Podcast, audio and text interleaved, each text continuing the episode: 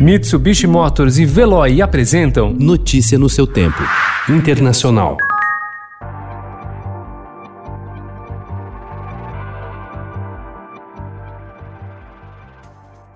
Pelo segundo dia seguido, Beirute foi sacudida por violentos protestos contra o governo, a quem os milhares de manifestantes acusam de negligência no caso da explosão no porto da cidade na terça-feira, que devastou metade da capital libanesa, matou 154 pessoas e feriu mais de 6 mil. Dois ministros renunciaram ontem e houve uma nova tentativa de tomada do parlamento, com confrontos entre os manifestantes e as forças de segurança do país.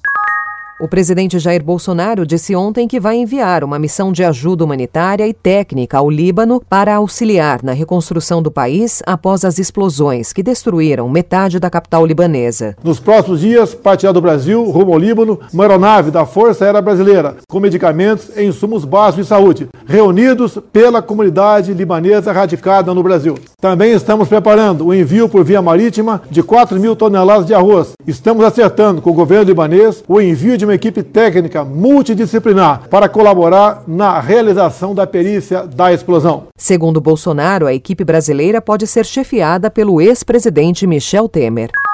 Pesquisas de boca de urna indicam que o presidente da Bielorrússia, Alexander Lukashenko, no poder há 26 anos, está virtualmente eleito para um sexto mandato como presidente da Bielorrússia, a ex-república soviética que ele comanda desde que venceu a última eleição livre no país, em 1994. Houve protestos nas ruas, mas a agência estatal de notícias disse que a polícia havia controlado os distúrbios. Notícia no seu tempo. Oferecimento: Mitsubishi Motors e Veloy. Se precisar sair, vá de Veloy e passe direto por pedágios e estacionamentos. Aproveite as 12 mensalidades grátis. Peça agora em veloy.com.br e receba seu adesivo em até 5 dias úteis. Veloy, piscou, passou.